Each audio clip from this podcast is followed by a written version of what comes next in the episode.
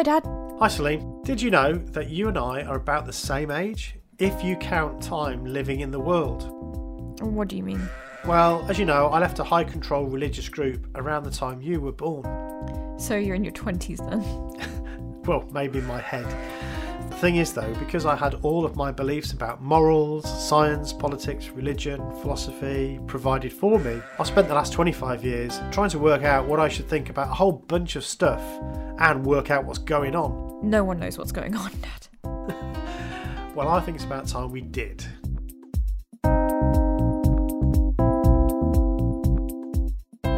What Should I Think About is a podcast that sets off on a lofty goal to make sense of the complicated, contradictory, confusing, but wonderful thing we call the world. Hello, welcome to What Should I Think About? I'm Stephen, and today I have producer Bob. producer Bob. Welcome to the, to the show, Hello again, producer Bob again. Um, so normally we'd have had Jordan as well, who is from the Shund Experience, but he's not able to make it tonight. So um, he sends his apologies, but we'll get Jordan on another time again. Um, Hmm. so we were kind of we were picking up where we left off, weren't we, producer Bob? Last time Yeah. we thought we were going to cover a lot more ground than we did, um, and so uh, what what was the one we wanted to talk about today? Right. so we are going to talk about the work of Sophia Kulfas, who um, she did raised in a cult, psychological and social adjustment of former cult members. Yeah, that's right. So um, yeah, she was an ex JW, and um, uh, yeah, very very good bit of research. I think it was for her degree, wasn't it? It was her yes. Yeah. her um, BSc that she was doing in That's right, psychology. yeah. So uh, she was presenting at the International Conference, uh, Cultic Studies Association conference. Mhm. Um, yeah, so uh, I, I'll let you start. Really, do you want to tell us about some of the highlights that you thought were really interesting in that? Yeah, definitely. Um, I think it, the best place to start really was um, how the three questions that she posed, what she wanted to Yeah, gain out definitely. of the study. So um, the Mm. questions for the listeners are: uh, number one, how do cults maintain group membership and ensure strict adherence to their norms? Two, what within group influence have those raised in cults experienced, and what do they perceive was the impact on their psychological and social development? And three, how do the social influences commonly observed within cultic groups impact an individual's ability to leave and to adjust to life outside of the group upon defection? Yeah, yeah. So there's a lot in there, isn't there? Um, Yeah, this is going Uh, to be an interesting uh, chat, I think. yeah, definitely. Um, she had eight participants, Mhm. um, and it's a qualitative study. Um, so uh, I think we've talked about this. We may have talked about it on the last one, um, but in research, it, it tends to be divided into qualitative and quantitative studies. Um, quantitative studies tend to be survey studies where you get lots of people answering survey questions, and then you do a bunch of number Mhm. crunching on it to find out, you know, fifty percent said this, you know, 70% said that. Um, whereas qualitative studies um, tend to have fewer participants, like eight is obviously quite a small number, um, Mm. but you're able to di- dive really deeply into the the experiences of those individuals. So it really is about understanding their own experiences. Um, and I think it's important to have both actually. Um, Mm. but we we probably a bit light on the quantitative studies in this area. Um, So I think most of the studies on this uh, on the cultic studies um, convention were qualitative, Mm. um, but and this was one of those. It was fa- absolutely fascinating. Yeah. So what what uh, what did you like about uh, about that? yeah. Then? Well, um, obviously, as m- m- pe- the listeners know, yourself and I have got a background in the JW, Jehovah's Witness Yeah. uh, religion, but her study wasn't just about Jehovah's Mm. Witnesses, even though right. she herself was brought up as a Jehovah's Witness. She didn't actually go into all of the different religions that people belong to that were in the Mm. study, but she just um, talked about how they all spoke about some things that were very similar. So what she Mm. said that she came across that most of the group all said similar things, and some of them was um, indoctrination, and um, their their worldview was very black and white thinking. Mm. Um, position themselves as an elite circle that exists within a decrepit system. Outside influences are limited based on impurity. Within group influences are maximised to an all encompassing degree. Um, the perse- pervasiveness and intensity within the group pressures serves to foster members' co- uh, dependency on the group. And she said that Yep. accounts of her participants in the study matched with some of existing literature that she studied that describes these as cultic structures. So um, Mm. they all fit Yeah. within um, what has previously been learned about high control groups, religions, cults. Yeah. Um, so yeah. Absolutely. Yeah, that's that's Mhm. really good. Yeah, definitely all of that. Um, She had some interesting slides that um, she kind of I quite liked the way she presented it. Obviously, it's difficult to Mm. explain it on a podcast, but um, she kind of put all of these findings into a kind of graphic, and Mm. um, that was quite a nice way of seeing everything in one go. Really, she talked Mhm. about um, so this, this group is only the one that uh, that has the truth and nobody else. I mean that that totally Yes. resonates, doesn't it? Yeah, Um, yeah, yeah, yeah.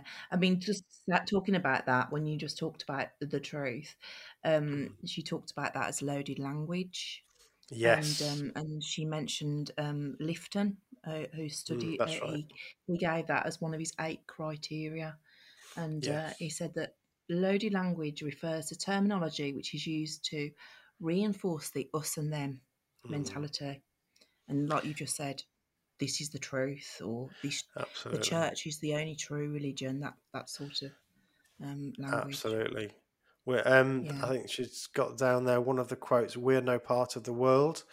Um, Yeah. So that's um, yeah, that rings bells, doesn't it? But it, Oh, I, mean, I think we we mentioned this last time. Um, we we sort of started to think about some of the the language, and it it is quite um, unbelievable, really, how much of your language was, especially when you were with Jehovah's Witnesses, you know, other fellow Mm. witnesses, how much of the way you taught was uh, was part of this this loaded language. I mean, it's fair to say that in any group, you know, you you develop your own jargon, and that's that's true Mm. in any organisation, in any social context. You know, if you're in a, you know, whatever um, job you do, you'll you'll have a kind of um, a, a lingo that that you're that you and your you have fellow words that mean professionals things in that. that's right. yeah, um, so I think it's a natural process, but the fact that it's loaded, I think, is the interesting thing. So with it's Mm. loaded with um, with moral and you know um, Mm. ethical inferences. You know, so it's not just a, a neutral thing; it's loaded with a whole bunch of baggage Yeah. that comes along with it. Um, so being no part of the world isn't just a description; it's a it's a command, and it and it reinforces this distrust of the the other, doesn't it? So it's that's that's how it's Yeah. loaded. Um, yeah, and as uh, like what you've just said, I mean, we, we used to call people that weren't Jehovah's Witnesses worldly people, worldly. Remember that's that one? Definitely. worldly people, and or even um, those in the organisation who were a bit, you know, dressed a bit worldly.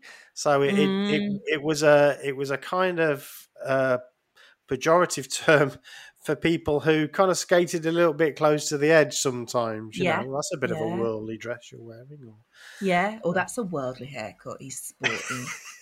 Or as we know, with the infamous tight pants Tony Yeah, rant, um, oh, that's a bit of a worldly suit, you know, that sort of thing. exactly. Yeah, yeah, absolutely. Yeah. Um, I, don't, I can't remember. Um, did you break down the different types of group? I, I can't see that. Um, but yes, as you said, it wasn't just uh, Jehovah's Witnesses. I don't think it was only religions, was it? It was there was quite a, a variety there. Uh, what else did we see within these these specific groups that were similar? So I think identity was is a big one that we yeah, the we just come identity one was over and over uh, something I was going to say. Yeah, definitely. Mm. She said um, she talked about that sh- the difference between people that converted as adults and those that were born Yeah. into cults. Mm. And she talked about the identity that surrounds that because the pseudo cult personality, as she put it, that overlays on top of your existing personality of converted members. And then eventually that disintegrates disintegrates after the individual leaves the group. But then she made the point, and I think this is interesting, that raised in members do not have the luxury of returning to their former selves because they were not given that opportunity to form an identity separate from the group and what Mm. they've been taught.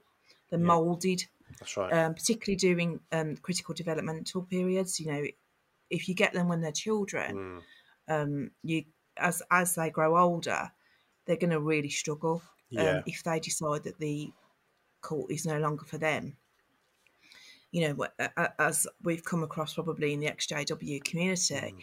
um, people really do struggle with like everything. I mean, even your podcast, what should I think about? You say it yourself, don't Mm. you, at the start of your podcast? You know, your whole life you were Mm. taught what to think, what to believe, what That's to say, what to do, and then you suddenly you've got this freedom, and you're like, oh, what do I Mm. do with that? Absolutely. The What Should I Think About podcast has been going now since around November 2020, and we've really enjoyed doing it. We release at least two shows a week, it's about eight a month, of course, with Sunday being an interview and Wednesday being our discussion about a new subject each week. We love you, our listeners, and we really value the interaction we have with you, and we want to keep the podcast going. Currently, I pretty much work on the podcast full time, researching topics, booking guests, recording, and editing, with Celine working part time, doing very much the same things. So, in order for us to keep going and continue to improve, we've reached that point in the life of a podcast where we have to make some decisions about how we support it financially. Most podcasts have ads, either that are delivered by the podcast hosts or from third parties that interrupt the show. We really don't want to do that. We want to keep the What Should I Think About podcast ad free. So we're going to try something different to most podcasts. We'd like to ask you if you think this podcast is worth a pound or a dollar fifty or a euro 20 a month or whatever the equivalent is in your own currency. If you think it's worth that, we'd like to invite you to become a member or a patron for just that. So, how we're doing it is we're flattening out our tiers on Patreon to just our single lowest tier. For those patrons, not only will you get the two public podcasts a week, but you'll also get exclusive video each month, bonus content of at least one a month and probably more, and exclusive access to the What Should I Think About Facebook private group, where you can contribute to our Ask Us Anything episodes coming up soon and talk about the show. We've got other plans too that will make your pound or $1.50 even better value, we can't say too much about that yet. We really want to make access to this community possible to everyone, and we think this minimal amount will do that while providing the show with a small income in order for us to keep going. So, the next few weeks, we'll be flattening out our tiers on Patreon and providing all benefits through the lowest tier, currently known as loss aversion, for just a pound or its equivalent in your own currency. So please consider being part of our community. Thank you. The link to our Patreon page can be found in the show notes. Yeah, absolutely, and that's something that we explore with the. I mean, we explore it regularly. To be to be fair, but it just Yeah. reminds me of um, an interview that by the time you hear this, you probably will have been able to hear it, which is the one with Jeffrey Wallace in the book that he's written, Yes. "A Voice from Inside." Um, yeah, he talks about that quite a lot because again, he's somebody that was raised um, as a witness. Um, yeah, so I think I think that's I think that's a really problematic um, area that that you know I I know we've spoken before about this and and it's something that I think probably needs a lot more work on. Um, so I guess one of the questions that I'd like to see develop more is is um, are these completely different phenomena? So, is the process, the psychological process of um, somebody being raised in a high control group or a cult, is it essentially the same thing that's happening to somebody who's who's brought in? Uh, are these the same, or you know, are they are they close enough for us to be able to say there's there's lots of similar things happening, or are they completely different? So that we really ought to be looking at them as two completely separate cases. Um, mm. And, and I, I, my gut feel is that we've only fairly recently started to look seriously at the born-ins, and I think that's mm. just something to do with his history, really. Because if you think about the history of cults and these sorts of groups, um, we've only really started to see second, third, fourth generations from them, the modern day type cults anyway. You know, yeah. so sort of started around the sort of sixties, seventies, and so on. Yeah. Um, in any kind of decent amount of numbers. So the majority of people, psychiatrists, um, therapists we're seeing would be people who've been dragged into them. But fast forward 50 years later, there's people like you and me. Yes, um, and Elgin, yeah. who we interviewed recently from the Moonies and so on. You know, these are the these are the offsprings of, of the people who were brought in to these groups. Yeah. And it's also on that point, um, I think it is relevant, um, particularly in the UK. There are a lot of um, uh, people that moved over from um, countries and they brought their religions with them. Mm and you know uh, particularly perhaps uh, Muslims, and they have um, got their children which were born in this country, mm. and they've brought them up as Muslims. But then I I've been to um, some talks before where it's been discussed that they have their own identity crisis because at home they are under strict mm. um, Islamic Muslim upbringing, but when yeah. they go to school or college, they're in, um, exposed to the Western style of mm. learning or the Western style of personalities of teenagers around them, and then they they struggle with that. So I um, I think it's really interesting, really, when you when you start to think about if you impose your beliefs on somebody else and insist that they follow what you believe, and in this case they're your children. Mm. Really, what are you creating? Because it's just creating a big psychological um eventually a mess yeah. for some people isn't it because yeah. you don't they don't know what what to believe for themselves or whether they're just following something because it's family tradition or whether they're following it because they actually believe it yeah i mean it's it's a really really good question isn't it um and it's yeah because it's all so wrapped up with um, you know, wider identity, isn't it? Social identity, um, culture. Yes.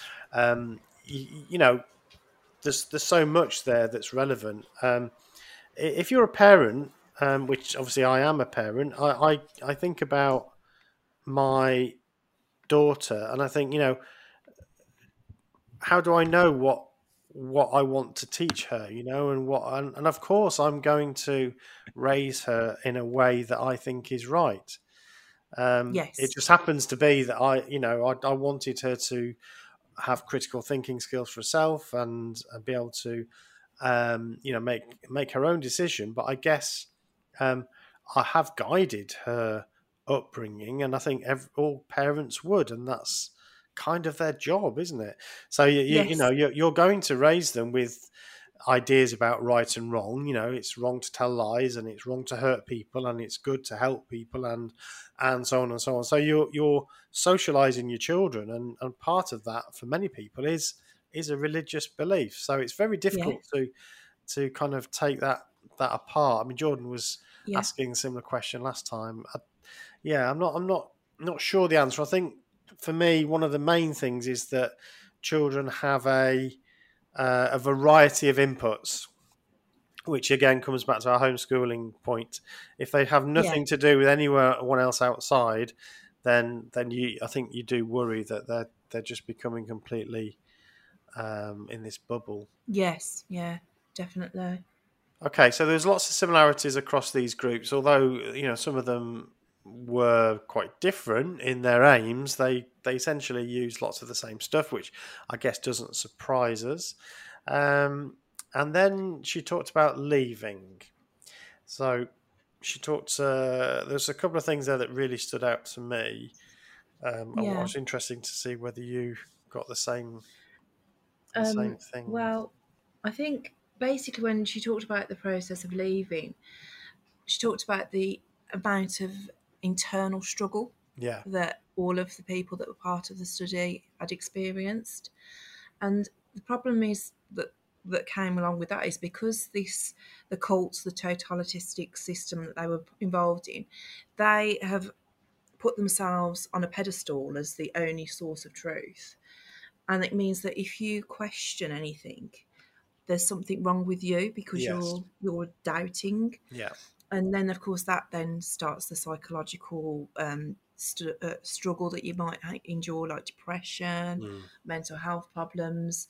And then if you don't feel happy as well you start to think oh i'm not spiritual enough.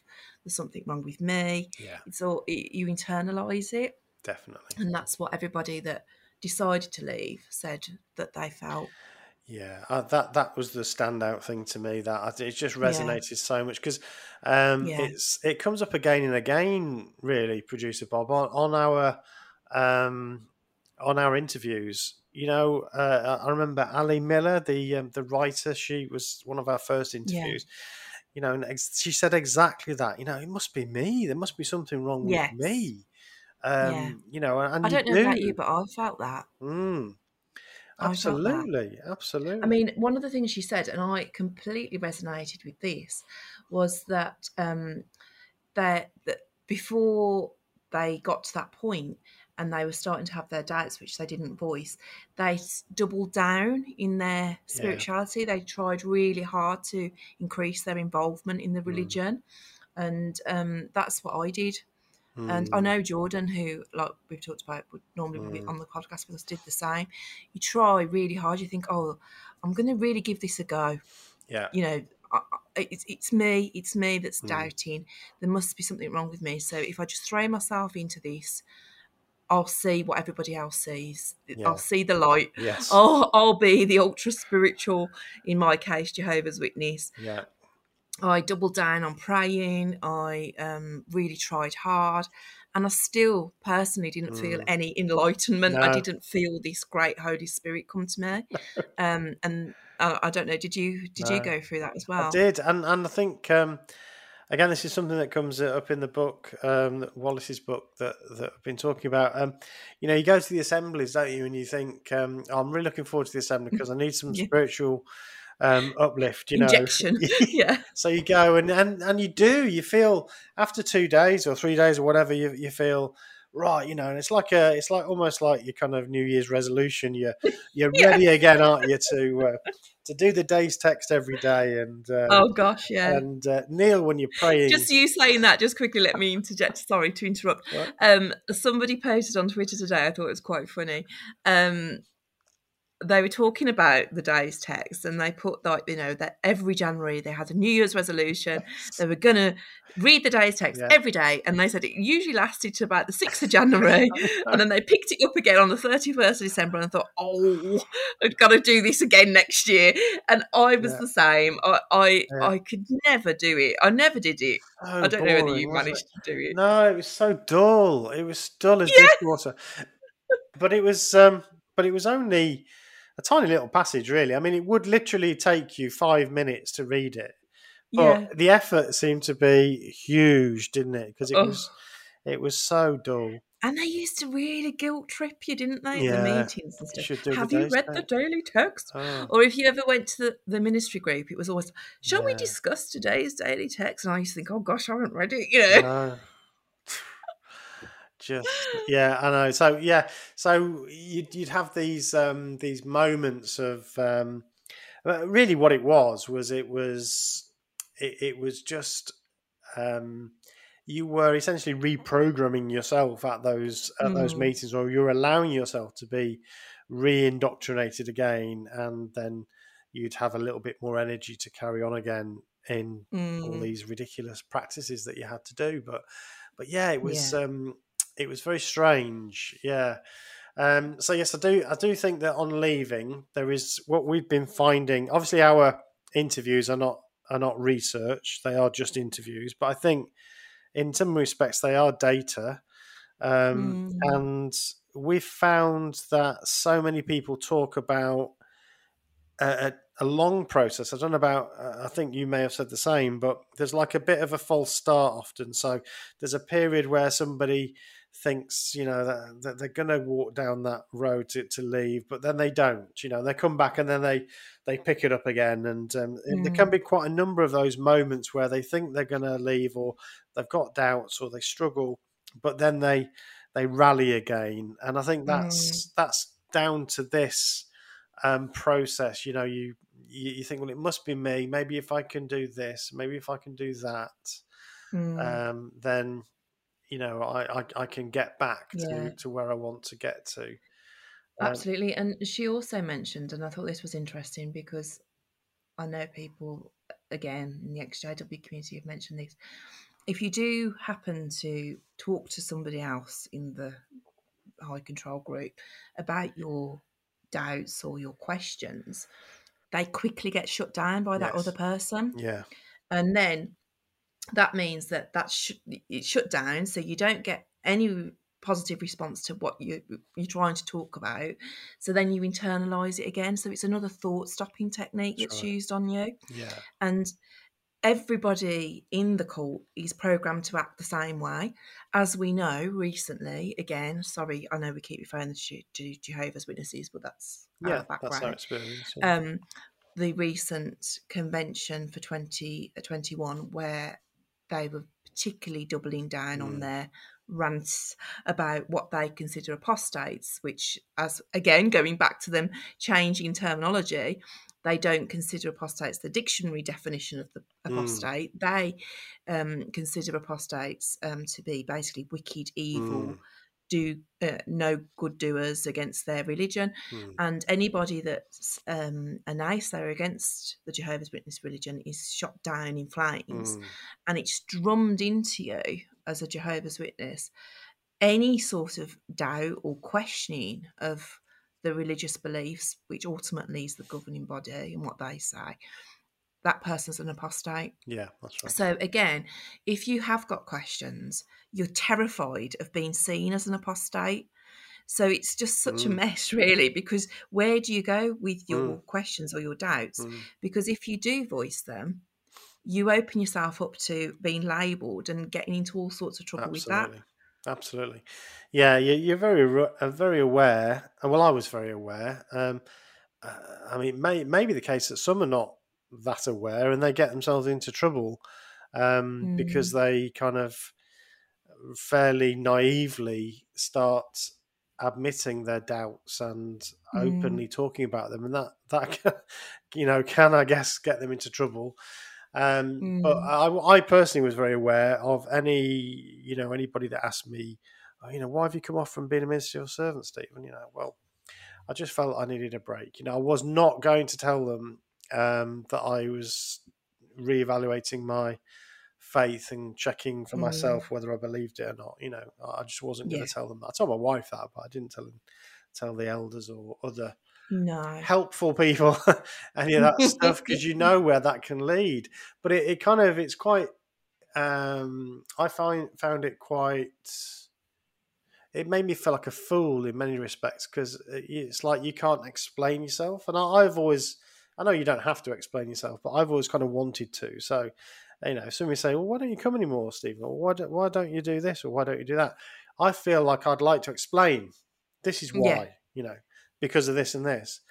But you end up saying something really lame, don't you? Because you can't say it, so you just end up looking like a bit of a um, a bit of a lazy person. You end up looking wishy washy, don't Exactly. you? Like, you know, Yeah. you can't be bothered anymore. Exactly. which is how I feel as well, to be honest, Stephen. But ultimately, like you've just said, you can't No. really go down that road with No. them because they're so indoctrinated that they won't listen anyway. Yeah.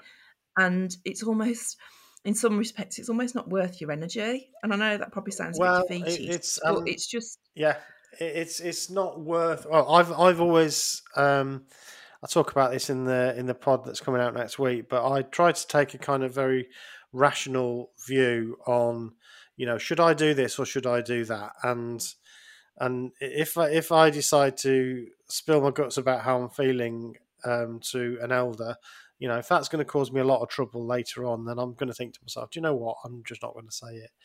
Um, mm. So I think you know that's that's kind of the way that that I felt I had to do it. Um, and yeah. up, to now, I've not been disfellowship. So um, I mean, maybe maybe they'll come after me now. I don't know. Twenty five years later, you think they'd leave me alone now, but. Uh, well, you would think. think so. uh, right, reasons for leaving then. So there was quite a few different reasons for leaving, um, and I guess there's no massive um, surprises here, but uh, learning information inconsistent with the doctrine um, was one of them, and that would maybe come from teachers or counselors or peers or um, atheists or apostates. So yeah. those were uh, reasons why people cited uh, leaving. Yeah. Um, and other times, other reasons people left were negative group experiences. Yeah. Um, and I, I, think that's right. I think that they're the two categories. So for me, it was yeah. the information bit, and I think for other people, it's about the relationships. I don't know what it yeah. was for you. Um, for me, it started off with a negative experience, right? Um, and then that leaned into then asking myself right. questions yes. and then I started learning the information was inconsistent. So I think one will lean into the other, won't it? Yeah. So you'll start with one and you'll probably get you'll lean to the other as well. Probably, so, uh, probably um, if it's that if it's that way around, the way around you described. Um, yes. For me, I, I never I never had a problem with people. Um, so I, have I've never had that. It, I've, it's but that I, maybe I'm lucky because nothing yeah. terrible's happened to me um, yes. within the organisation. I know know others it has. So yeah, yeah, no, you're right. You're right. Mm. Yeah, so that that's probably the way round mm. that works for that way, but perhaps not the other. Mm. Um, I think with you, with what you said about you know questioning doctrines and teachings, um, I think that for me, I, had always always bubbled away at the back of my mind something's not quite right, yeah. but you do because you're taught not to even investigate anything that's off any other source of information you kind of bury it mm. i mean going back to um, one of the people that one of the la- ladies that was part of the study um, she said to um, sophia she said along the way from childhood through my mission there were questions that came up but i put them on a shelf yes and all these things for example history that is troubling, you put them on the shelf. And then someday when you're dead, then you can talk to God about it and get your answers. And she said, it's just a way of shoving it aside, not dealing with it. And then she said, so I had several things up on this shelf. And when I saw the church leaders being dishonest, it gave me permission to take them down off the mm. shelf and start yeah. asking myself the questions. And I can sort of relate to that yeah. because you I always used to think to myself, some of the nonsense I used to hear mm. from the mm. platform. And I used to look around and I used to think, is everybody just agreeing with this? You know, I've got quite a big problem with the um, way that women are treated in the, yeah. in the religion. Yeah. And I used to really struggle. And I used to think to myself, surely I cannot be the only woman that finds this mm. really, really disheartening and on and on and on, lots of different other things that used to bother me. But you just kind of like this lady said, you just put them up on the shelf because you just think, oh, I'll deal with it another time. Mm. Yeah, it's quite it's quite interesting that and the the shelf analogy. Um, yeah, we've um, we, we've done a little.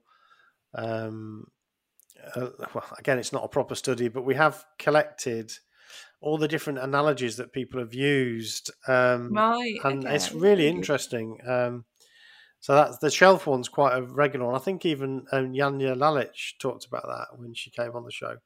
Um, yeah. That you've you know you've got a bookshelf and you keep putting things up on the shelf, um, and eventually the shelf gets really weak and it breaks, you know, and then you've you've yeah. got to deal with it. But yeah, you're right. And for Jehovah's Witnesses, there is this um, this belief that yeah, we don't know everything now, but in the new system, it'll all be revealed. You know, Yeah. and I think that's that's a really nice little cop out that that can damp down that cognitive dissonance. You know, Yeah. oh, don't worry Yeah. about it now. You know, yes, Yeah, because haven't- I always got that, Stephen. If I Mm. ever did ask questions Yeah. to my parents or something, you always get, well, you've got to have faith. that's right. We don't know the answer to that. That's right. Just have faith. Yeah. And I used to think, well, I can't have faith. I need to know what, why Yeah. I'm believing what I'm believing. Yeah, that's right. And I think I think there does come a point. Well, like the shelf analogy, you know, there's just too much on that shelf. You know, you look at all stuff that's on the shelf now. It's in- it's more than than isn't on the shelf. So you've you've you've got a problem then. Um, so yeah, I think that that was my problem. I felt like there was too much. Um, I struggled with, you know, evolution made a lot of sense. Um, the idea that all the animals came from the ark would mean that you they had to evolve, and if you know that they evolved from that, then what's to stop them evolving further? You know, so the idea of evolution was always a problem You to see, me. See, that's really interesting because I I asked because we're now on Noah's Ark, Yes, aren't we? Yeah. about that. So I did ask that question Mm. um, about that, and um, I said, you know, like where I don't understand how all the animals and all the creatures in all the whole Mm. universe, the whole world, sorry, were on this ark, and um, but the answer I was given was um, it was Jehovah's Holy Spirit. So Jehovah cre- uh, enabled it to happen and created more animals from the animals that came out Ah. of the ark. I thought you were going to say I it was made it like- like a TARDIS. It was bigger on the I- inside. No, I mean I was just like, yeah, Tardy. that would have worked.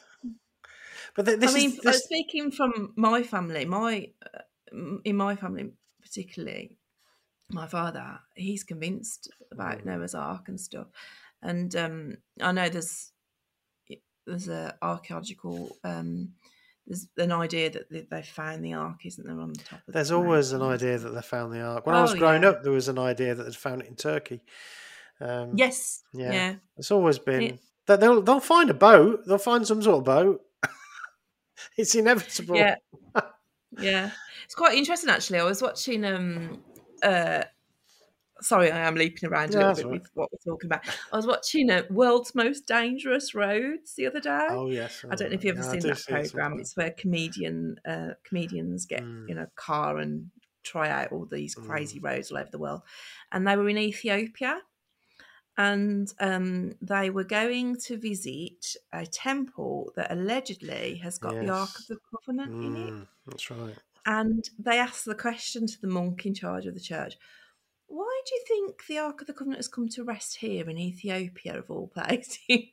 you know, Mm. and of course they were being respectful because obviously Yeah. it's his beliefs and it, he was saying oh it is it is god's it's god's will and Mm. all this and he, he had dedicated his life to looking after this uh, church temple where Mm. no one else was allowed in Mm. so he i don't think he'd even actually even seen it himself Mm. he just believed it was in there Yeah.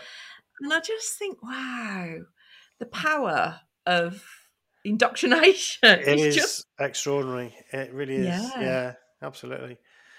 Yeah. So um so yeah, all those kind of things would um would would bother me. But I think yeah, the um the, the bookshelf just gets a bit um a bit too It's full in the end, doesn't it? Yeah, absolutely.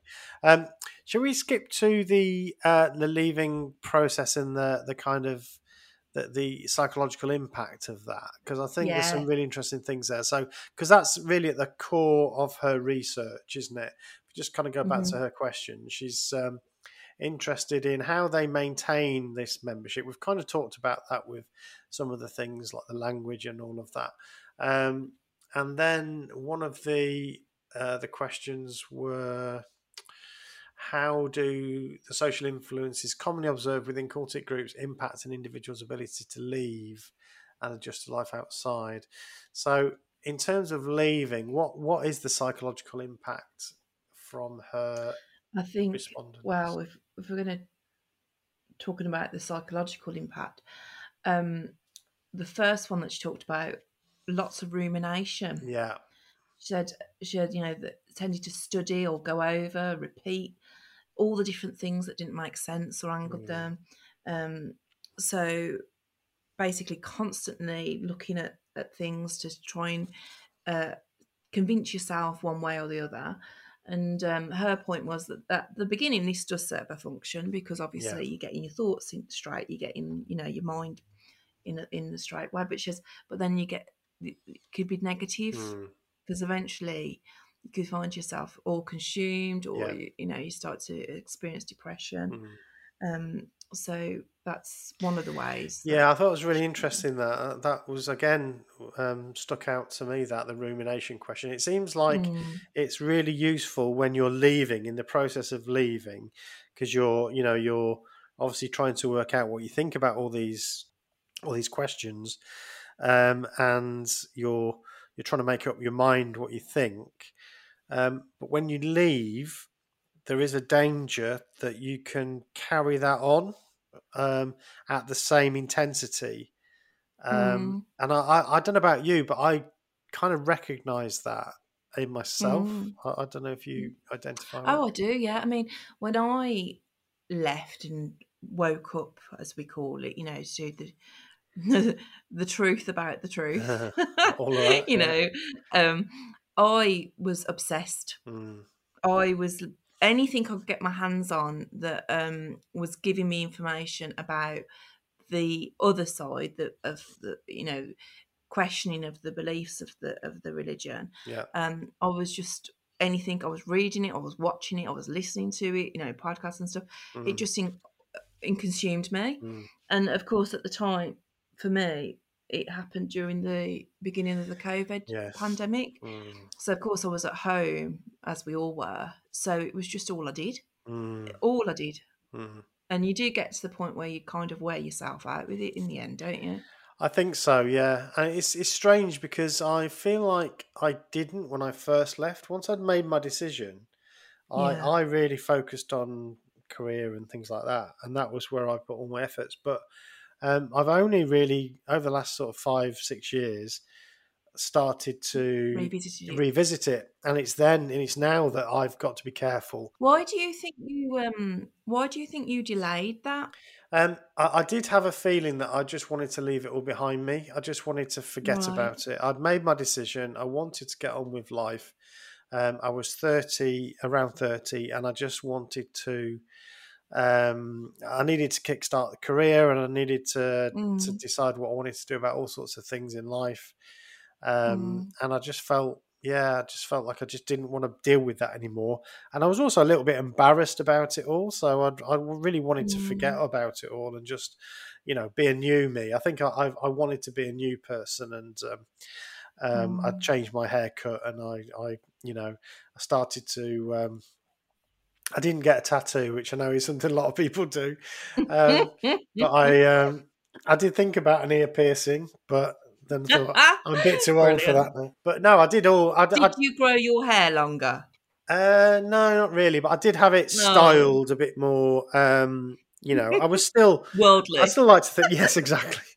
I was still quite young. I mean, I was in my thirties, but I was, you know, early thirties. So I was. and I um, suppose, without being rude to you, obviously it was 20 years ago, did you say? oh yeah, 20, you- I'm 54 so now. I don't suppose the sources were there at the time, were they? You know, internet was in its infancy, and The know, best it you was just- got was the odds news group, I think. Um, that so in the olden days of, of the internet, all, all you got was email and discussion or news groups, and you joined a news group. Mm, And I suppose it's what like Reddit is now, I suppose, but it was mm, um, much much less. Um, I mean, you know, Reddit's quite simple, but it was very. It was even simpler than that. Um, yeah, and it was. and I, to be- I couldn't be bothered with it. I just wanted to get on with mm. with life. So I didn't really do any of that stuff. Um, yeah, until fairly recently. And what? And what? Uh, I'm just interested. Mm. What reignited your interest and your desire to revisit your old beliefs and I don't. you know? I don't them? know actually. I, I did stumble across one of Lloyd's videos. It was the one um, about the finances, the way that the Kingdom Mm. Halls had been essentially um, kind of tricked out of the out of the local congregation. You know, so So at Mm, one point, they because when I was there, you know, your, your local congregation did actually own own the hall essentially, and um, the society spiritually were that were over the organisation, but in terms of the building, it belonged to the uh, to the congregation, and um, there were trustees there who held it in trust for the congregation. Um, and obviously, they they changed that arrangement so that they suddenly picked up all this real estate. Um, mm. And I mm. just found that really interesting. I just stumbled across it, and so I just listened to that, and um, I thought that's yeah, that's really interesting. But I do remember it had quite an impact on me. Um, it um, yeah, it's funny. I've not really thought about this. It, it uh, I did start to go revisit some of the feelings. I'd, I'd, never really dealt with it. I suppose is one of the mm. the problems. Um, I'd never actually dealt with it, so I tried to leave it behind, get on with my life. I hadn't actually addressed some of the the difficulties that I'd experienced. So I think this all kind of brought it up. So yeah, a bit of a yeah. bit of a wobble, um, but I, I did find that it was interesting and useful. But again, as we're saying, I did find myself kind of just getting a bit sucked into that so that that was all I was watching on YouTube and um, yeah you know so I needed to get a I don't think that's a bad thing you know for anybody that's listening that's just no. starting off on their journey at all you have to because you haven't you know it, it, you have to research that's the that's the name of the game really because if you don't do that you've got no idea what you what you want to think for yourself. I think it's a really useful resource. Yeah, I, I do. Yeah. Um, I would. I suppose what I would say is um, also to you know to read. I know uh, it's a bit old fashioned but I, I, think reading is really good.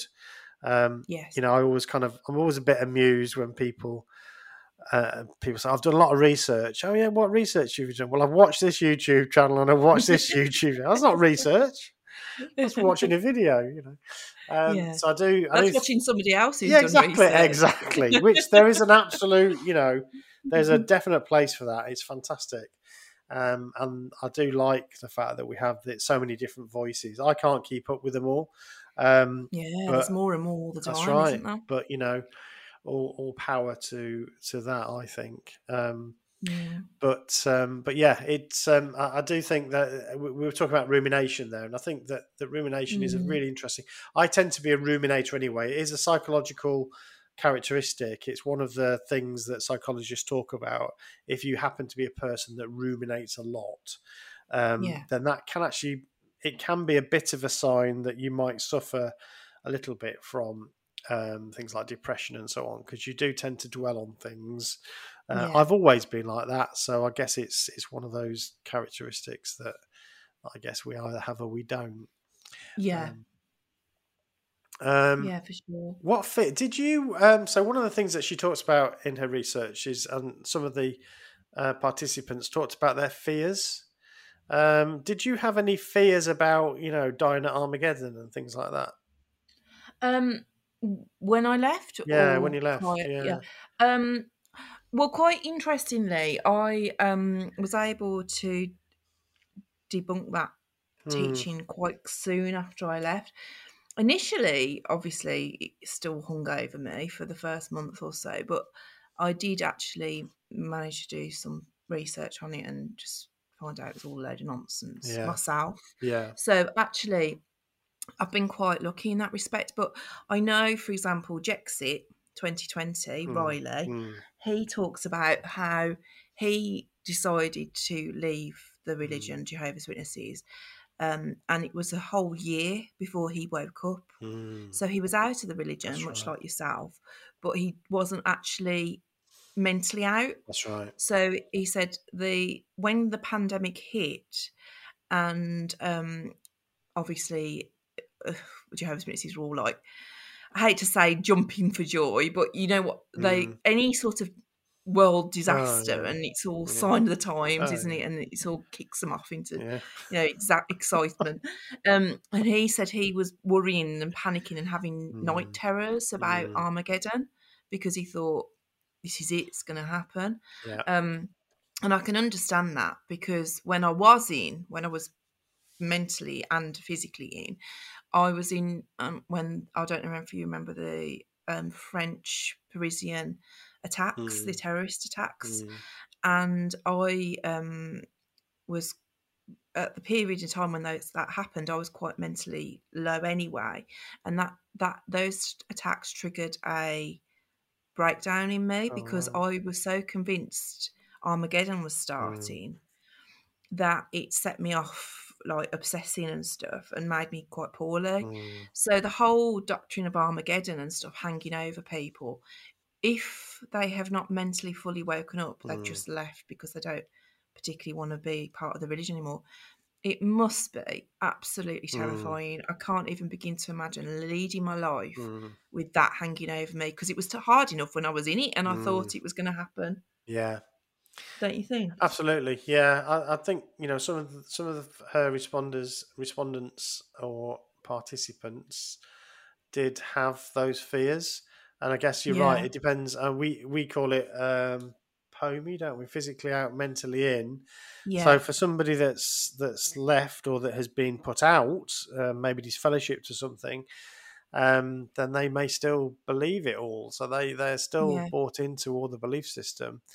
Oh yeah, Mm. definitely. I mean, um, some of the um, experiences that the governing body have been given recently, quite excitedly, about um, people returning to the religion because of the pandemic. Mm, It's clear that people that have been out, like you've just said, for Yeah. disfellowshipment or they've left or drifted away, it has triggered them to go back to the religion because they think this is Mm. it. Armageddon's coming. Yeah. So my question there is, what happens in in a year's time, two years time, when when the pandemic's gone? You know, I I do know people that would come and go like that. When I was a witness, they they'd yeah they'd they'd come on a bit of a um yeah they'd rally a bit after some sort of or during some sort of international crisis and um and Yeah. then they'd go again. Yeah, yeah.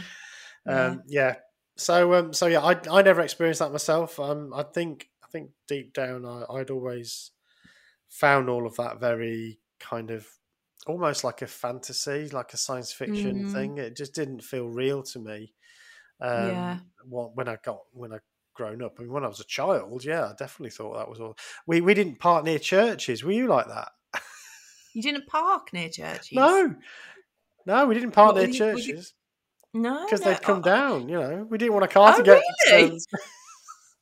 No, no, never Yeah, heard so that one we, before. we were looking at a house um, when I was a child. Mum and Dad were looking at a house, and there was one next to a church. We we thought we can't have that one because um, obviously, if the church falls down, we don't want to get uh, get caught in that. Um, Gosh, isn't it funny? Some of these little uh, familiar, you know, intricacies that people have got. You, you're just like, wow. I mean, I think you know, and a of little course that would have been drummed into you. So as Yeah. an adult, you probably always avoid churches. kind of. I mean, there was. I think there was a little bit of a a kind of knowing smile to it as well. You know, it was kind of half joke, but I, I, there was definitely yeah. We don't really want to. We don't want to be too close to the church because it might fall down on us. I love that one. Um, yeah. So um, so yeah, that that's um, I can you know uh, that that definitely came out of, of her research. again going back to our beliefs when we were growing up there was lots of things like you know you can't or you've got to be moderate in your alcohol or you know some people took that to the extreme where they Mm. didn't drink alcohol at all so if they were obviously leaving the religion now they have got the choice if they want to to drink alcohol Mm. and it's like oh my gosh I'm terrified of alcohol. I know somebody that's never touched alcohol as a Jehovah's Witness. Yeah. And then like all other things. I mean, when I was growing up, there were some families that like didn't even have television. Mm. They were obsessed with like Yeah. not having televisions and stuff. And I just used- I used to think how boring, Mm. you know, even as a child. But like that's how extreme some people are. And if anybody that's grew up in that sort of household leaves, I can imagine the world be quite a terrifying place. Really. Yeah, that's right. Um, there's there's some.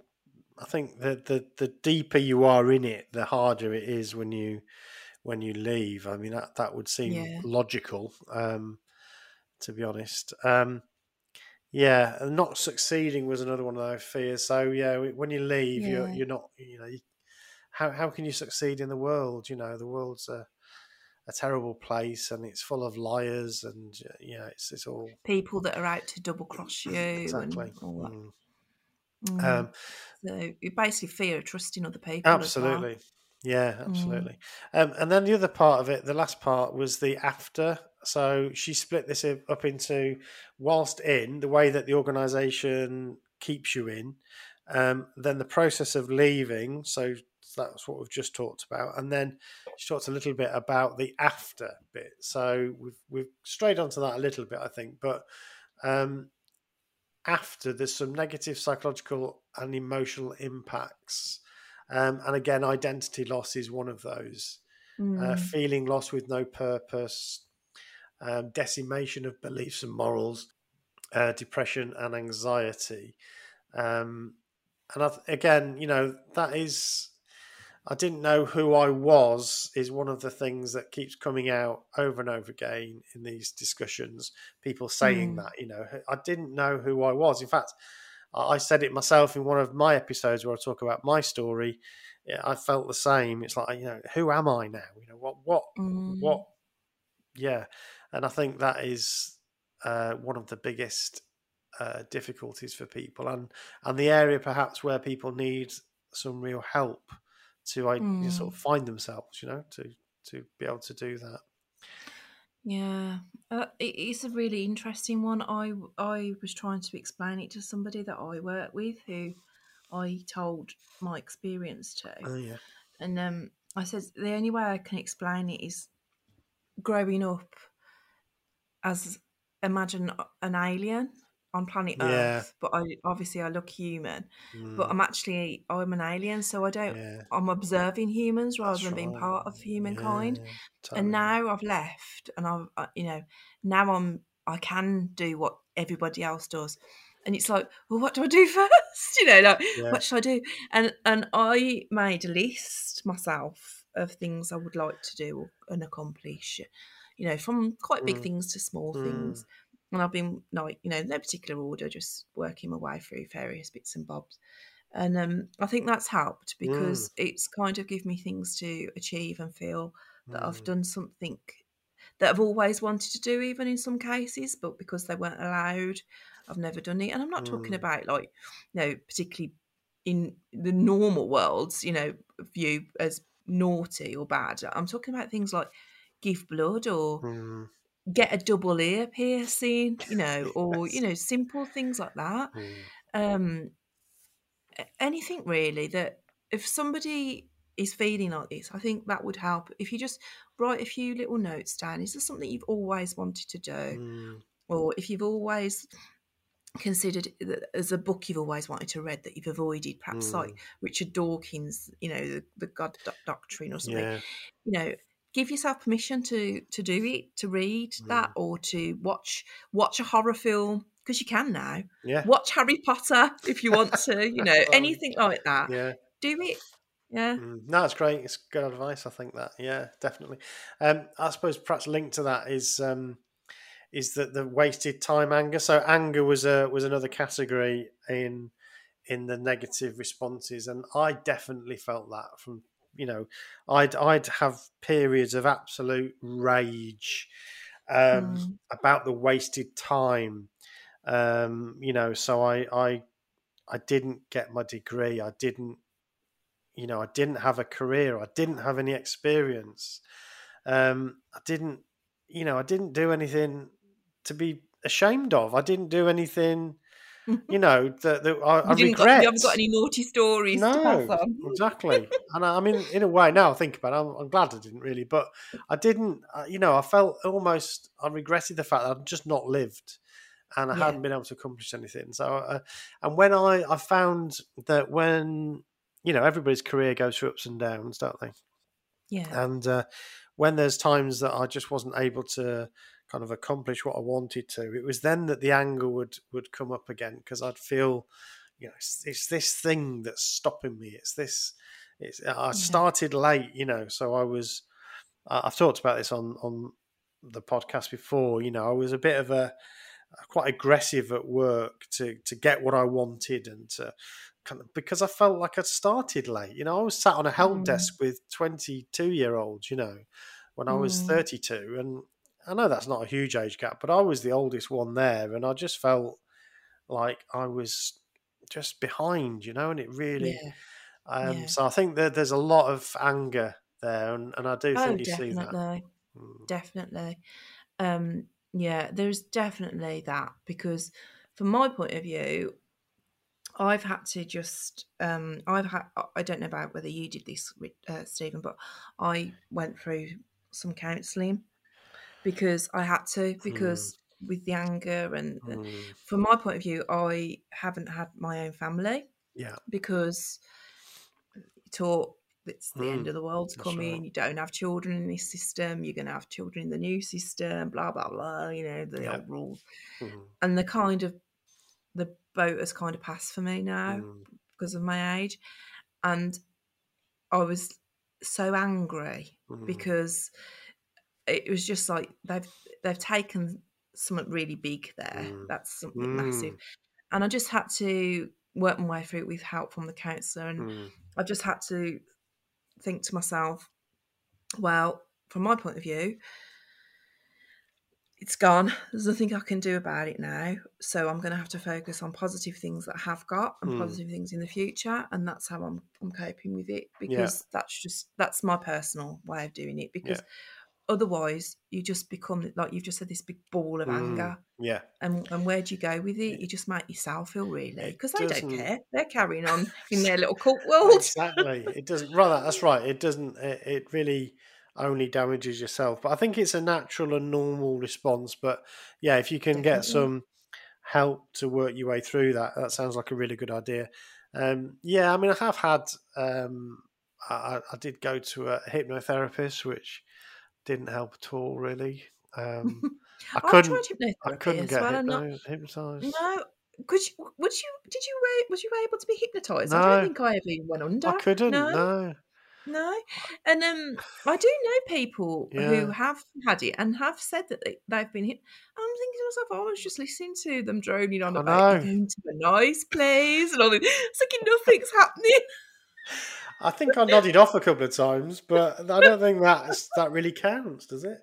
Um, oh, I'm like you. You name it, I've tried it. I've tried hypnotherapy. I've tried um, oh, what's some of the needles that they put oh, over you? Acupuncture, acupuncture mm. reflexology, mm. you know, all these things. I've tried them. yeah, I, I, I, don't know. Um, I, I, I think I still, I've not written out. Um, I've not um, given up on the idea of therapy, but it's very no. difficult to um, access it at the moment um, through the NHS. So I might, yeah, um, I might do it privately at some point. I but, did it privately. Yeah, it's uh, it's probably a good idea. Um, yeah, but I think um, so. I wouldn't. I would certainly. Um, you know, I think it, it, Well, one of the things actually that that came from the uh, the research transition recommendations um, was to have a mentor. Um, mm. And that could be a specialized cult therapist. So there's quite a lot of discussion at the moment about how to help people um, in therapy, whether you need a specialized therapist who understands this process, um, mm-hmm. or if it's if it's you know just get a good therapist who can um, help you through the various different difficulties you're having. Um, I don't think we know the answer to that yet, um, but there aren't enough specialised cult therapists to go around. I think is probably the the difficulty. Yeah, I would agree with you on that. My um, counsellor, she was um, a she herself had been brought up in a right. high control group. Mm. So although she wasn't a specialist per se, she got her own life experiences which she was able to relate to. So yeah. I was quite lucky with that That's because I mm. um I actually um found her through the NHS, but I continued my because right. then you only get so many sessions sure, with the NHS, right. don't you? Mm. Um, but yeah, I would definitely recommend some sort of um, therapy, emotional support to people that are struggling for sure. Cool. Yeah. Um, yeah. So that that I don't think there's anything else. We've we've kind of gone over the hour now, so um, we've yeah. we've only again we've only covered one. I think we both said how much we enjoyed her presentation. Um, yeah and it kind of makes you a little bit proud. I know it's got nothing to do with us, but she's an ex Jehovah's Witness, and you oh, think, I thought that too. Yeah, you think, yeah. good on her, don't you? I thought that. I thought exactly the same thing. Great minds think alike. Yeah, exactly. so yeah, it brought a little tear to your eye, and you thought, great. You know, you've got, yeah. uh, especially for a woman, young woman, you think, you yeah. know, she's now got. Um, I'm sure she's going to have a great career ahead of her. and yeah, great, fantastic. I'm so glad she's um, she's done that, and and she's obviously studying and, and so on. So yeah, it'd be great to get her on the show one day. Maybe I'm, I'm going to see if I can um, can get in contact with her, and it would be lovely. I, to, I to would talk be with her. really interested if you could do that, Mm, Steve. I think yeah. she'd make a great guest. Cool. Well, that's um, that's really interesting. Um, Yes. thank you very much for going You're through welcome. that with us. Um, produ- I was going to call you Doctor Bob then. Sorry, producer Bob. Dr. Bob. Uh, That was great. Very very interesting. What Should I Think About is an Evil Sheep production.